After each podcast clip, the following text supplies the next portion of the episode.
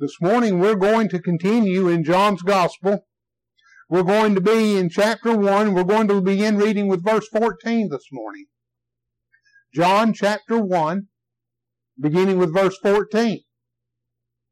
And as you find your place, I hope you've had an opportunity to spend some time reading your Bible and looking over John's Gospel, especially chapter 1. Chapter 1 is an introduction. John introduces Jesus Christ. And it covers the entire chapter.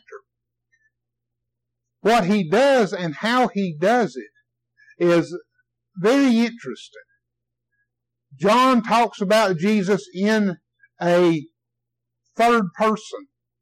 He is talking to you and I about his time spent with Jesus as an apostle.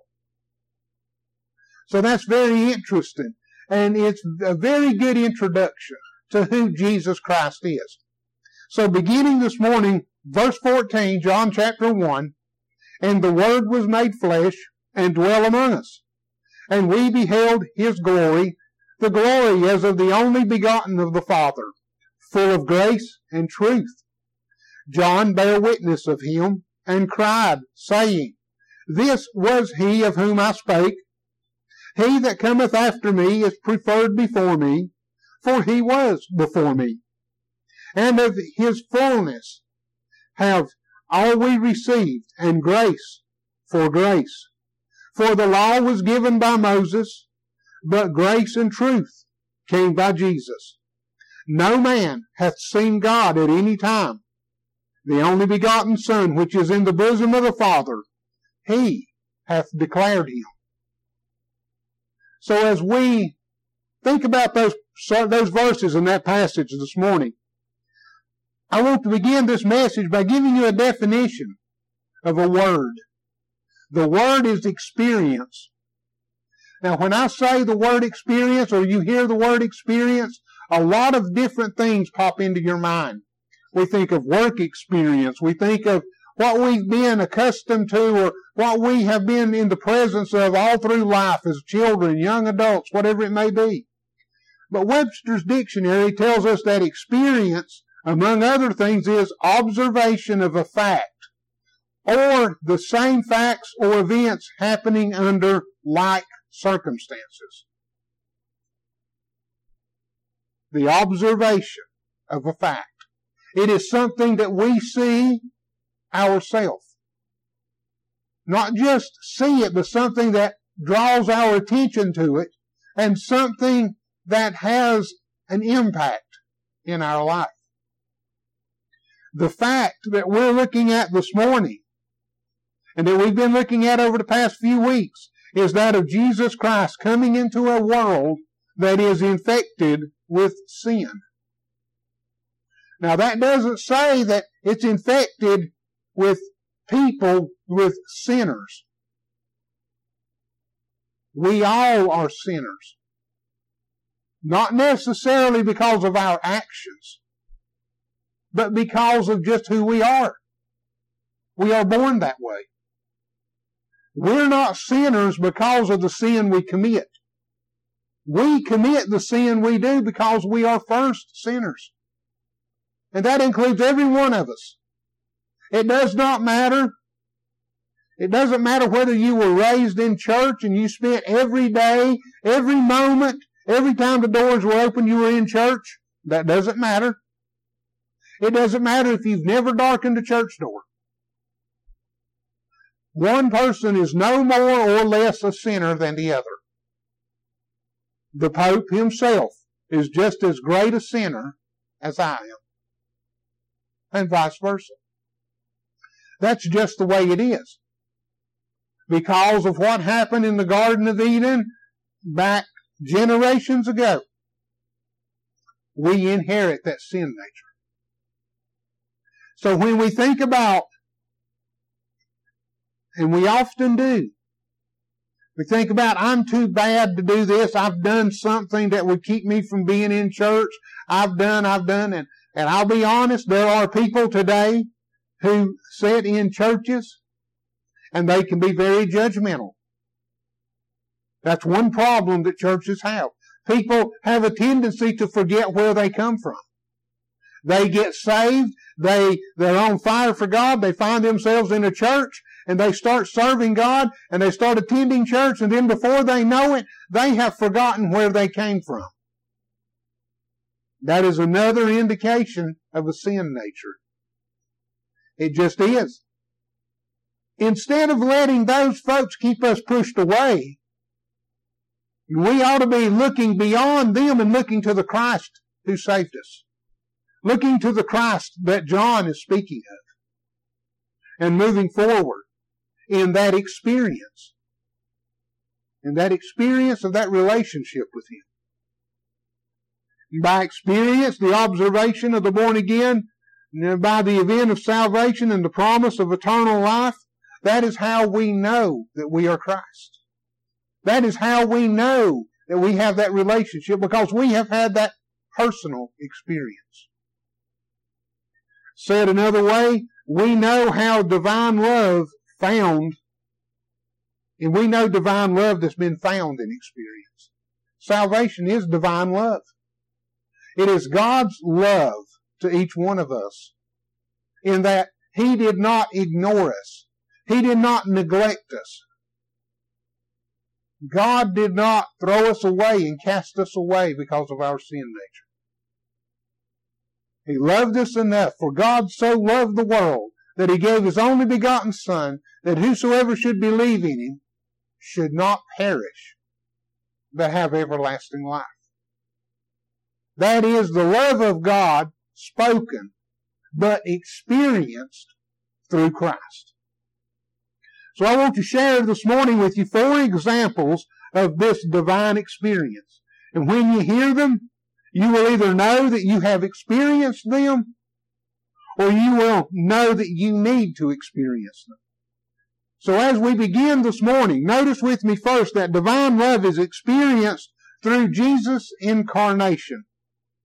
Now, if you remember the previous messages, we saw how a person must believe, then receive, before they can become the sons of God or the children of God. Preceding these three things, though, is the incarnation. Jesus wasn't just born. He came incarnate. You see, Jesus existed before he was ever born. You and I, when our parents, when our mother gave birth to us, that's when we existed. When we were conceived. That was the beginning of our existence. Then we grew and we, our moms gave birth to us and there we were. But unlike you and I, Jesus existed totally in eternity before he ever came to earth as a person. Jesus took on human flesh with a human body, and he also came as 100% God. So Jesus was both. He was 100% man in the flesh and bone, and he was 100% God at the same time. No other person in history has ever came and has ever existed that way and no other person ever will come again and will exist that way. Only Jesus. That's why you hear preachers and, and, and people who teach the Bible speak of the incarnate birth of Christ at Christmas especially. It's something that is that interesting, it's something that is that necessary that we understand. Jesus was God incarnate in a human body. Well, why is it so important? To truly believe in Jesus, we must know exactly who he is, along with how and why he came to dwell among men.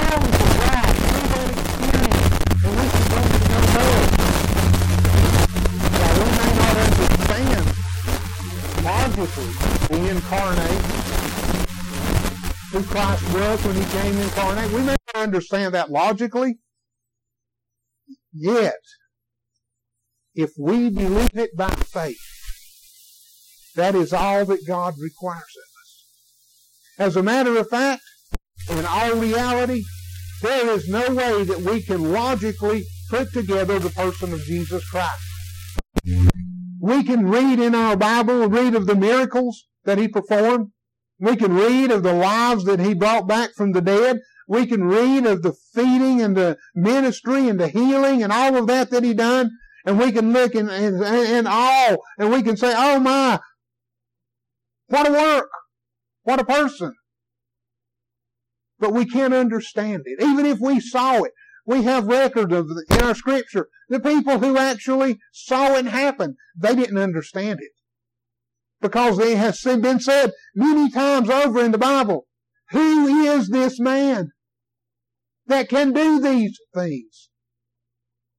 Who is he? They didn't understand. And because they didn't understand, some of them could not believe in him because they were looking for a logical understanding. Those who could understand by faith, they are the ones who found Jesus as their Lord and Savior. Today, I want to encourage you, find Jesus by faith. Find Him by faith. We have many people today who will not come to church. They will not consider listening to the gospel because they can't make a logical connection between it and life. And it's so sad to watch those people because they're, they're very intelligent. But they're wanting. They're needing something. They're needing Christ, but they don't have that faith to believe in what they see, to receive what they hear, and to become the person that God has created them to become. The incarnate Christ is a teaching. It is a, it is a teaching method. It is something right from the very beginning with Jesus. We have to be able to grasp by, by faith. So I ask you this morning, consider yourself in your life. Have you believed truly the incarnate of Christ? Can you accept Jesus by faith today? If you can, then you can move on and understand that divine love is experienced through Jesus' identification. John the Baptist was identified with Jesus. He was identified, and he identified Jesus as the Lamb of God, the one who comes to take away the sin of the world. John the Baptist knew this from the get-go. He knew it right out of the gate because he had been prepared from where he was at in the wilderness. He had been prepared from the very beginning to be preaching that message to be preparing people to receive Jesus when he came. John the Baptist brought, came in, and he had a following of people called John's disciples. They followed John the Baptist everywhere.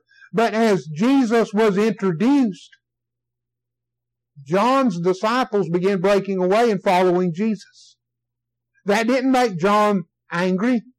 That didn't make John jealous. John knew that that's what his job was. He knew that his job was to identify Jesus as the Lamb of God who takes away the sin of the world and to point people to follow him. It would do a lot of folks good today if we would quit trying to make people follow us and have them start following Jesus. Folks should not be following a pastor as if he were some type of deity.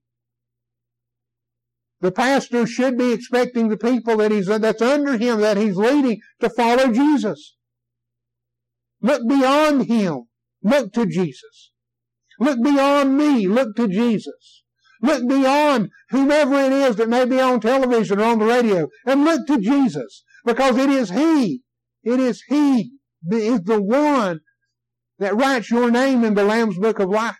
He is the one that forgives your sin. He is the one that makes everything happen in your life. And He is the one that leads you through the circumstances of life. It is important today that we understand how necessary it is that we identify with Jesus. First, we did identify with his person. In verse 15, we see that this was he of whom I spake. That's what John the Baptist said. Those who believe, receive, and become the children of God, and those people will also give a witness of this person. They'll give a witness of Christ. That's what the Baptist done, John the Baptist. He gave a witness of Christ. When we really connect with Jesus, when we really fall in love with Him, when we really are looking at Him and believing in Him, we become a witness of His. Our life itself becomes a witness of who Jesus is. Our life is a, a light. We spoke in the last couple of weeks about a light, about our life being a light for other people. It sheds brightness into a dark world. We see this morning the bright sunshine, the warm temperatures, the gentle breeze that's stirring, and we see there's plenty of light. But do you realize that when you go outside and you get into the world, it is full of darkness? It doesn't matter how pretty the sunshine is, it is full of darkness, full of ugly things. It is full of the devil trying to destroy people's lives. I read a quote by an old an old pastor, an old he's actually an old evangelist. He's been dead for many years. He died back in the 80s. His name was Vance Havner. And I can't quote him for certain on this or for exactly the way he said it, but Vance Havner said this in one of his meetings. The devil no longer has to move and has to ambush Christians.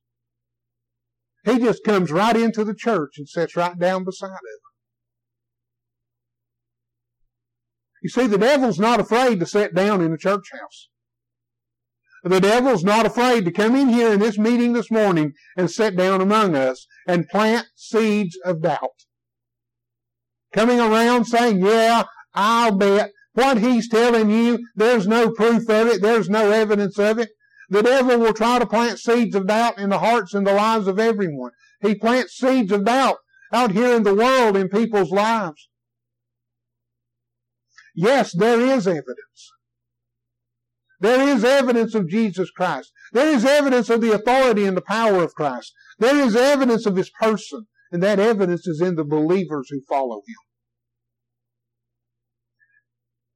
In one of the previous messages, I gave you a little rundown of all of the 12 apostles that followed Christ. 11 of them died by execution, torture, and John himself was tortured and was supposed to die, but he didn't. They could have all lived and they could have all lived peacefully and happily if they would have just rejected Christ. But they couldn't do it. Every day around the world, a countless number of people are killed because they claim Jesus as their Lord and Savior.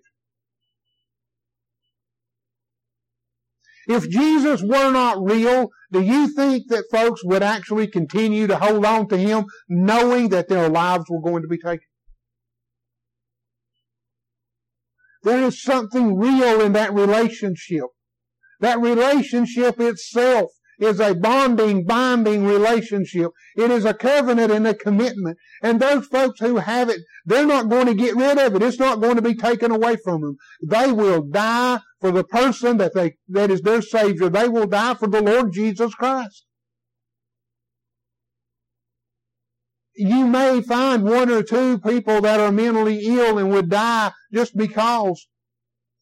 But since the beginning, since the first century, since Jesus died on the cross, how many tens of millions of people have been executed because they believe in Jesus and are still believing in Him today? There is evidence in that witness. There is evidence in the lives of those people.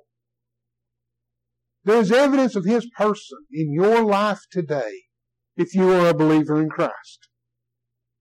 What about His preeminence? He that cometh after me is preferred before me. He existed before we did. He not only existed before John the Baptist, he existed before all of the Old Testament prophets. He existed before Moses. He existed before Abraham. He existed before Adam and Eve.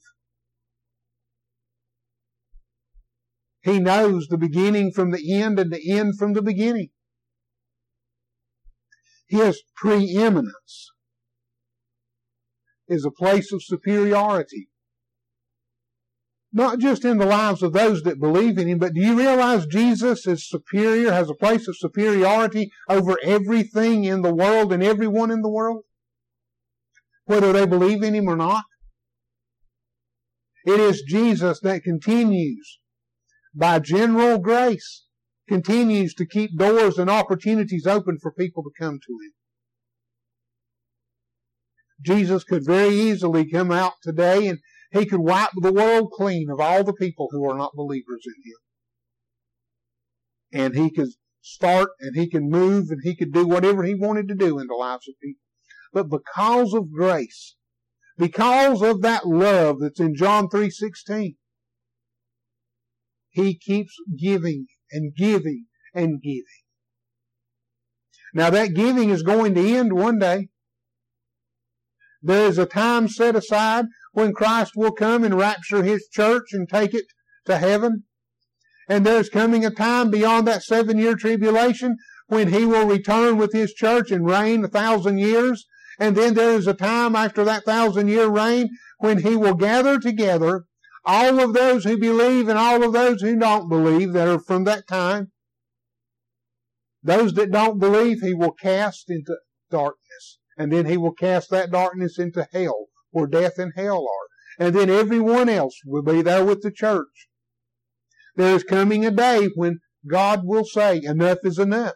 And Jesus, Jesus will make his judgment. The preeminence of Christ is something that we have to face and we have to be aware of. Because that preeminence is also a preexistence. John says, For he was before me. And John gave witness of that pre-existence. It is an absolute authority. I said, uh, used that word superiority earlier. It is also an authority. An authority that leads us and guides us. You come to know Christ as your Lord and Savior. He's not going to treat you like a pet and put a leash around you and lead you around. Jesus won't do that. You come to know Jesus as your Lord and Savior, He will change your life by taking away your sin, forgiving you of that sin, and Jesus will love you. And because of that change in your life, you will want to follow Him. It will not be a have to. It's not something that you will have to want to change certain things in your life. I've talked to people before who love alcohol. They love to drink. Oh, well, preacher, I just don't want to take, accept Jesus because I don't want to give up my alcohol. I don't want to give up my pornography. I don't want to give up this. I don't want to give up that. I want to hold on to it. Friend, if you give up Jesus, if you give up Jesus for all of that stuff, you're casting yourself into hell. But if you give up that stuff for Jesus, if you come to Jesus, Jesus will change your want to.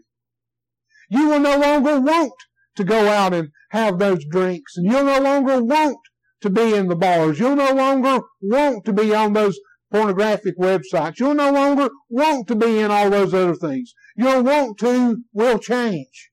That doesn't mean you won't have problems or you won't have, maybe have drawbacks. You won't have different times where you'll fail, but you'll always have that want to, to come back to the Christ that you know saved you. That is the superiority and the authority that Christ has in our lives. When we fight against it, we make ourselves miserable. We make ourselves miserable because we know that we don't have a place in the world because the world doesn't want us because we belong to Jesus.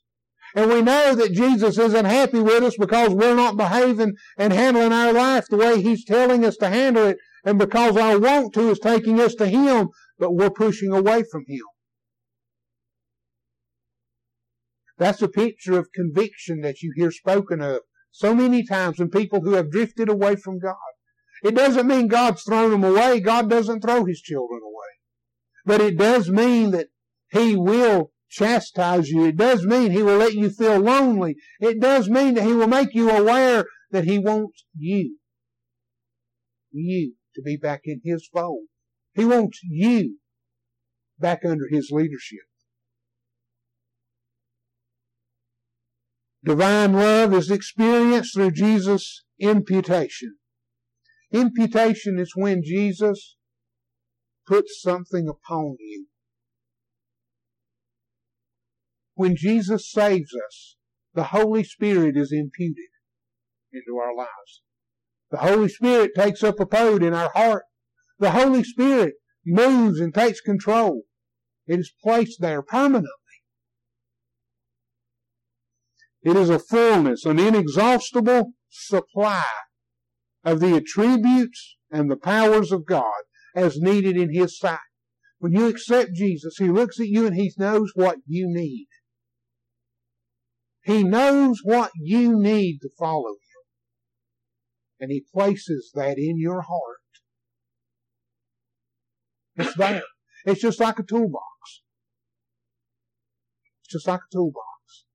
God gives you the tools that you need to get through life. And everyone is different. Most every, everyone will have the same kind of tools to an extent. Everyone will have prayer. Everyone will have a desire to be in His Word. Everyone will have that relationship with Jesus. There'll be other tools There'll be tools of administration and leadership and teaching, and there'll be tools of music and worship, and there'll be all kinds of other tools that will be there that will help you be the person that God is gifting you to be for His kingdom. And then there is grace for grace. It's each spiritual blessing that we get. Grace for grace. Picture it as building blocks building blocks like the children have, like the Legos the children have. One blessing is placed down.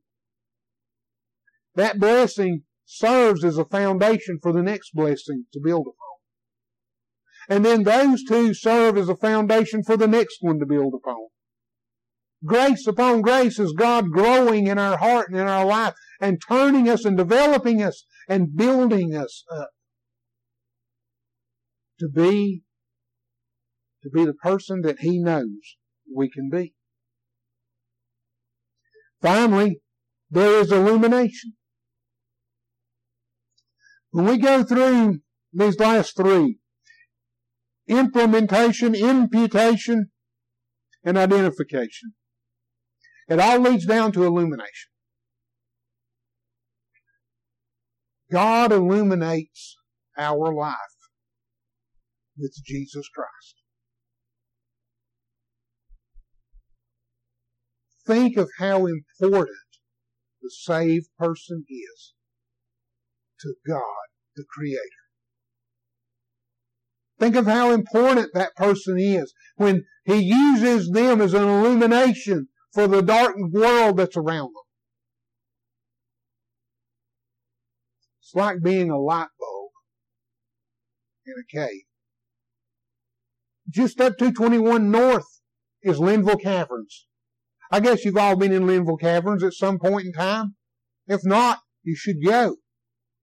Because there's a beautiful illustration in there that I, I, I love to fall back on. They get you in the middle of this cave. And they're talking about pure darkness. And they turn the lights out. And they ask you to hold your hand up in front of your face. And they ask you to determine how close you are. You can't see your hand in front of your face. You can bring it all the way in until you touch your nose with the palm of your hand and you still can't see your hand in most cases. Total darkness. Every time I read about sin and the darkness of sin in the Bible, I think about that time that I was in there and they done that. And I think about the spiritual darkness that people are in. And then they turn on the lights and those bulbs shine and they illuminate the cave and we can see to go in and out and around. That's what the Christian is in a world that is darkened by sin. When we are wandering around without Jesus in our heart and life, we are just as dark as we were in being standing in that cave with our hand in front of us. We had no idea where we were. We had no idea where the person was in front of us or behind us. We had no idea how close our hand was in front of our face.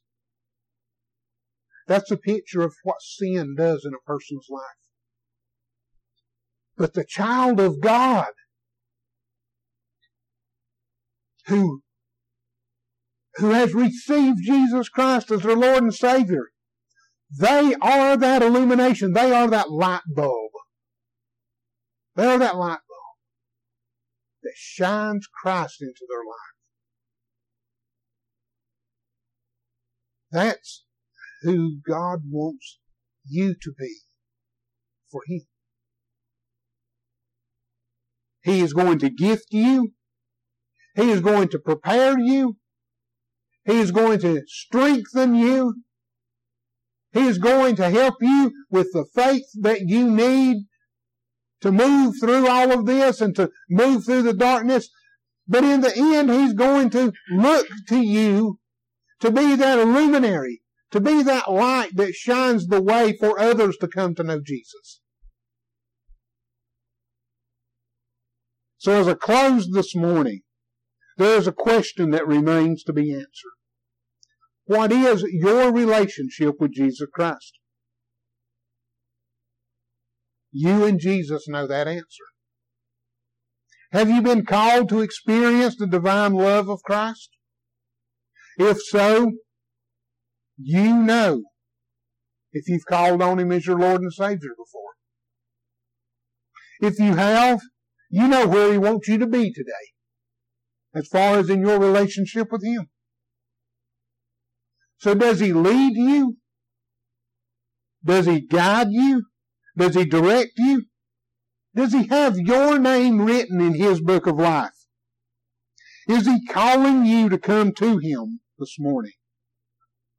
This morning, if you have any business to do with God, I would pray that you would do it as we close or stay afterwards, and I'll be glad to talk with you and answer any questions you've got. But this morning, would you bow with me as we close in prayer? Heavenly Father, thank you for the privilege of being here. Thank you for the opportunity of coming into these ladies' home and sharing this message and sharing your word with them. Heavenly Father, I pray that you would touch hearts and lives, and I pray that you would direct these ladies to the place of service that you would have them to be, that you have prepared for them to be. Lord, we thank you for those that you have moved and placed in their homes. And God, we pray that you'll continue to do a work in their life too, that they will find a church home. And Lord, that they will stay in that church home and they will thrive there in your service. Now, Lord, if there's one today that needs to come to you as Lord and Savior, if there's one today that needs a closer walk with you, I pray that they will find that before it's eternally too late. In Jesus' name I pray. Amen.